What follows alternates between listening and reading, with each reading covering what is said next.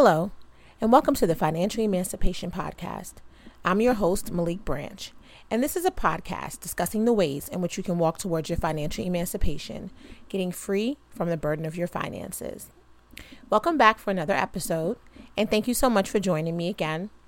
You know, as I mentioned a few episodes ago, as as this podcast evolves and changes and adjusts, you know, um, it's it's really important for me to kind of talk about finances again there are lessons. There are there are these technical lessons on how to manage your money but there are again these overall aspects of financial freedom that come in the form of just discussions about your life your purpose um, and things that are meant to inspire you to kind of live your best life while your finances are intact. Because i reject the notion that you have to be on some kind of effort you know, um, what is it, YOLO type of living, you know, you just, you only live once kind of thing in order to have a free and happy life as it relates to your finances. You don't have to just throw it all away or throw caution to the wind in order to live like your best life as it relates to um, how you manage your finances. So I reject that notion, and, and therefore I like to talk about your finances in a way of how it impacts all these different aspects of your life that can help um, improve your life and improve the way you're living your life with your finances being this central kind of thing that runs through. And so it's core and how you how you manage your money is core. And it's important to continue to talk about that in ways that aren't just about like you know you should save 1% of your budget or 5% of your total amount of money or this is the technical way in which you improve your credit. All that stuff is important and i have podcasts that go over that.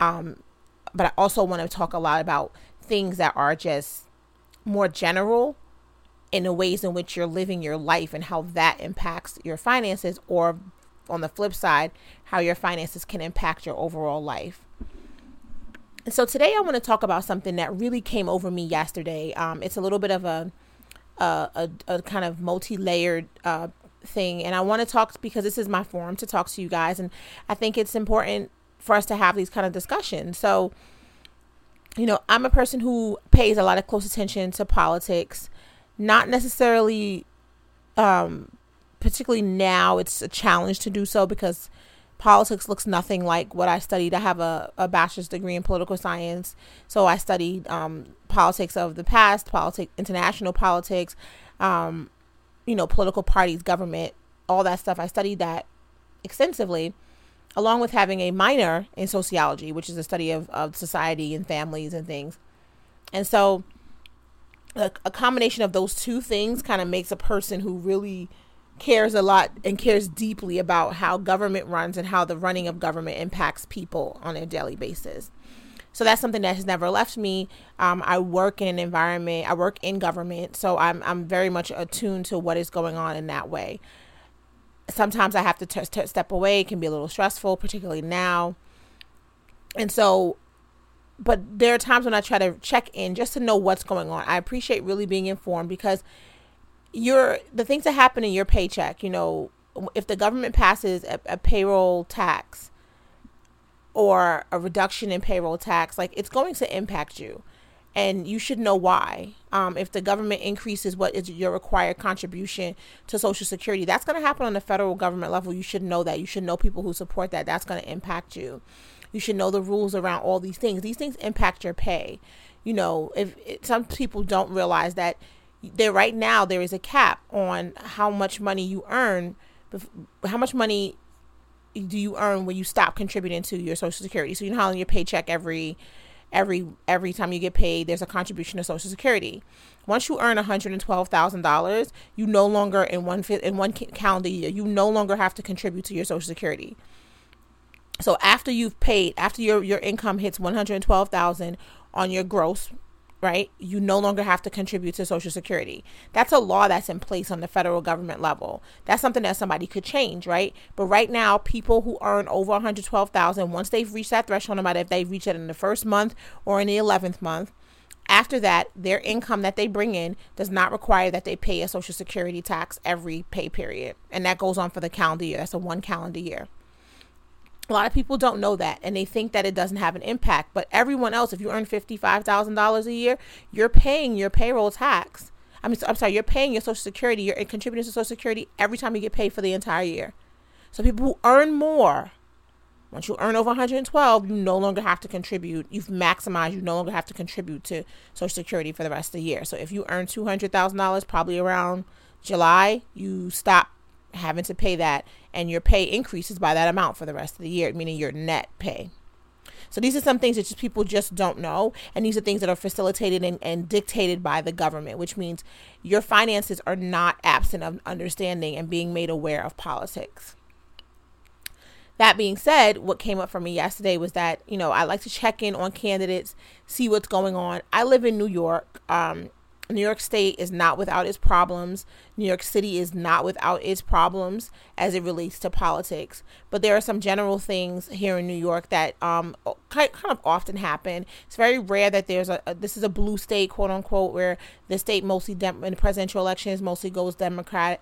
Most often, not always, but most often has leadership that is um, leans towards a, a Democrat or Democratic, and so that you know there's, there's, a little bit of more of a liberal state. They say coastal liberal. New York City again tends to be a liberal place, but has been run by a Republican before. So, but it, it's just what people would consider a place like New York, not controversial like a place like Florida or a place like Georgia, and so what you can do, you know, I live in in New York City, and every single one of my representatives is a Democrat.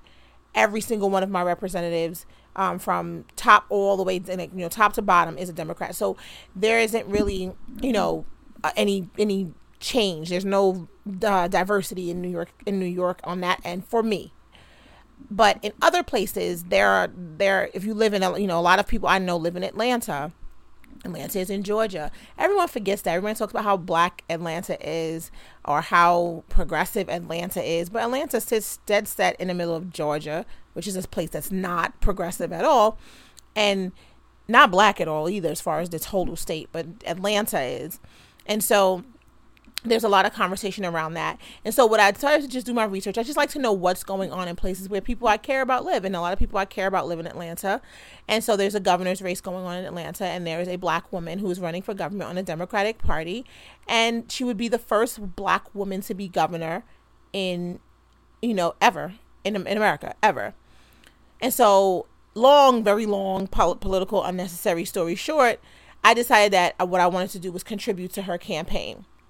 Um, and I contributed to her. Again, I don't live in Georgia, but I wanted to contribute to her campaign to do anything that I could to help her move forward in her quest to become the first black woman governor in the entire country, in the history of this country, right? And um, there's a young man who's running who is literally the same age as me and, and, and it just it, it warms my heart but he is the mayor of tallahassee florida tallahassee has a, a special place for me because tallahassee also has a, a geechee population which i share that lineage because my family is from charleston and he went to famu and he is he was he's mayor of Tallahassee right now and he's running for governor of Florida. Again, his his fight is a long shot in Florida, um, the, the the the fight in Georgia is a race. She's going to have a regular race, and so I, I wanted to contribute to these two ca- um, campaigns. And the reason I'm bringing this up on on the podcast is important to me because, you know, I made a choice. I did not. I was able to donate. I donated each to each of them twenty dollars. Right, that is not a lot of money in a political donation. You know, you can make people donate monthly to make people really donate a lot of money, and unfortunately or fortunately, however you want to see it, politics includes money, and people are supporting candidates with money, and people who have more money tend to be able to bulldoze their way and bogart their way into what now we see is the highest, can be even the highest office in the land with just having money and no real skill set or anything to go with it.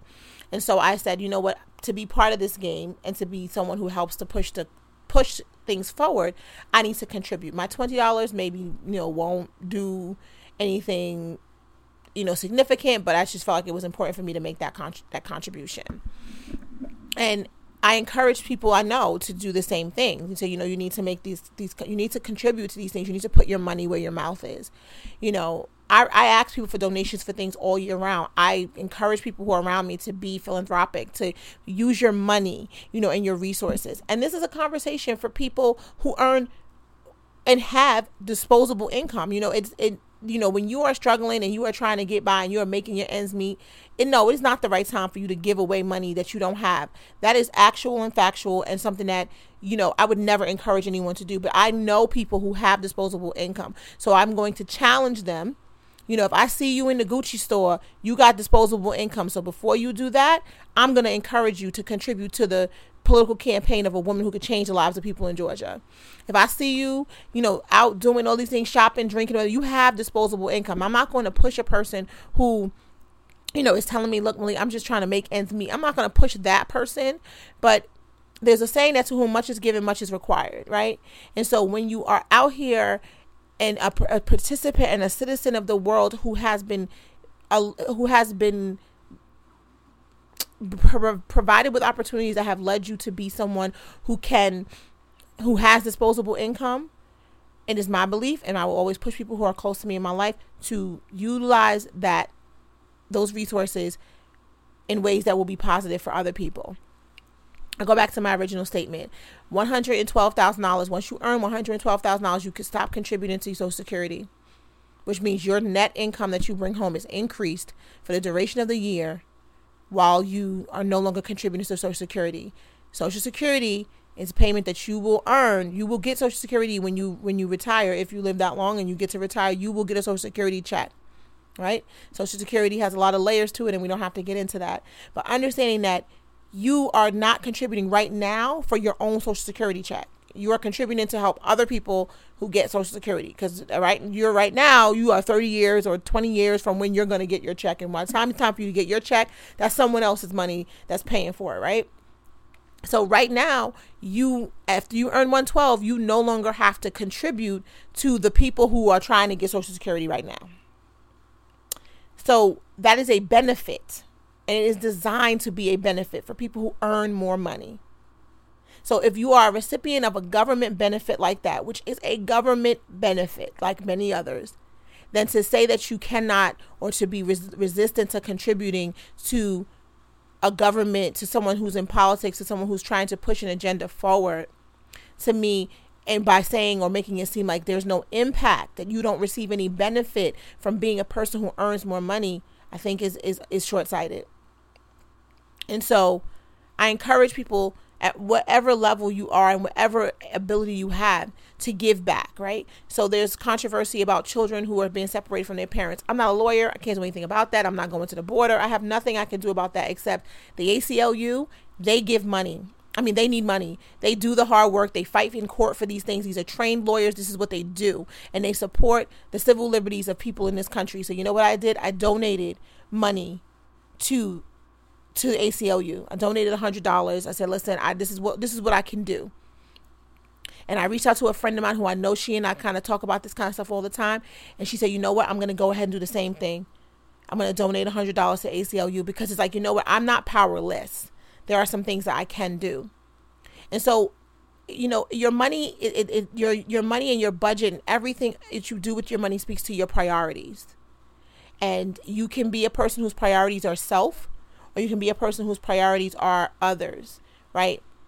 And there's going to be a time when all that's going to shift, right? You can it can be self, meaning you're only going to focus on yourself and your personal life but you want to help others. Some people who earn a lot of money or have a good you know good amount of income are required to take care of other people in their families. And so they feel like i'm doing enough charity. I don't need to do charity outside of outside of my own family. I'm taking care of the auntie and cousin and this one and that one so maybe that's a justification for why people don't feel like they can give back but when it comes to the government when it comes to politics we are all impacted by what happens. Either we benefit from it or we are we are hit negatively from it. So to have no skin in the game just seems counterproductive to your finances and your overall, you know, your overall financial freedom because it, it impacts you one way or the other. If taxes increase, it, in, it impacts you. If they decrease, it impacts you. Who they increase and decrease for deals with your take home pay, how much health insurance costs. That ends up in your pocket. How much pre existing can all that stuff ends up in your pocket. And so there's no way that what is happening on the larger scale doesn't impact you. And what's going on in Georgia, you may not live in Georgia, and I don't live in Georgia, but what's happening in Georgia is you have a person, two people running for office with two very different ideas for what should happen for the entire state of Georgia. Things like that spill over. and they bleed over and they have real world impacts. And there are people in Georgia right now who will suffer under the leadership that could possibly come. Um, and so you have to be considerate of that because there are people in Georgia who need help. And maybe they, maybe there are people there who are unwilling to help or unable to help. So for me as a person sitting in New York City with a privilege of having, you know, a lot of privilege by living in New York as far as leadership goes, I just I decided that I wanted to be able to help someone in a place where again I know a lot of people that live there and people I care greatly about live in Atlanta.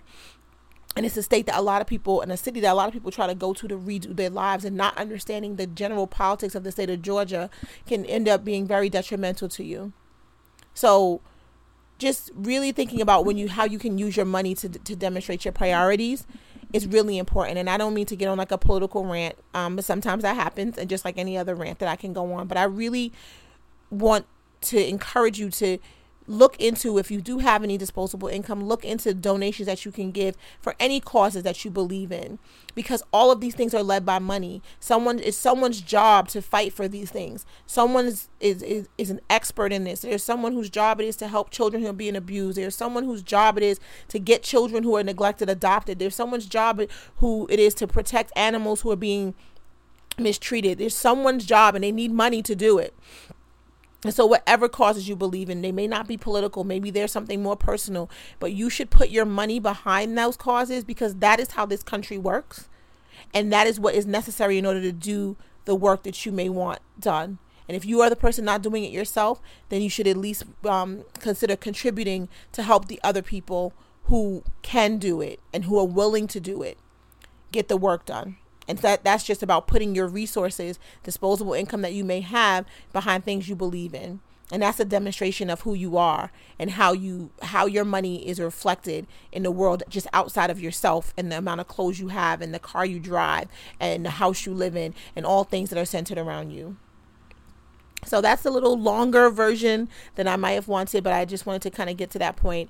And again, I encourage you if you are interested, just look into these races that are happening outside of the cities you may live in. And if you live in Atlanta or you're or you you know you, you have thoughts of going to Georgia, just check out that race and see what's going on there.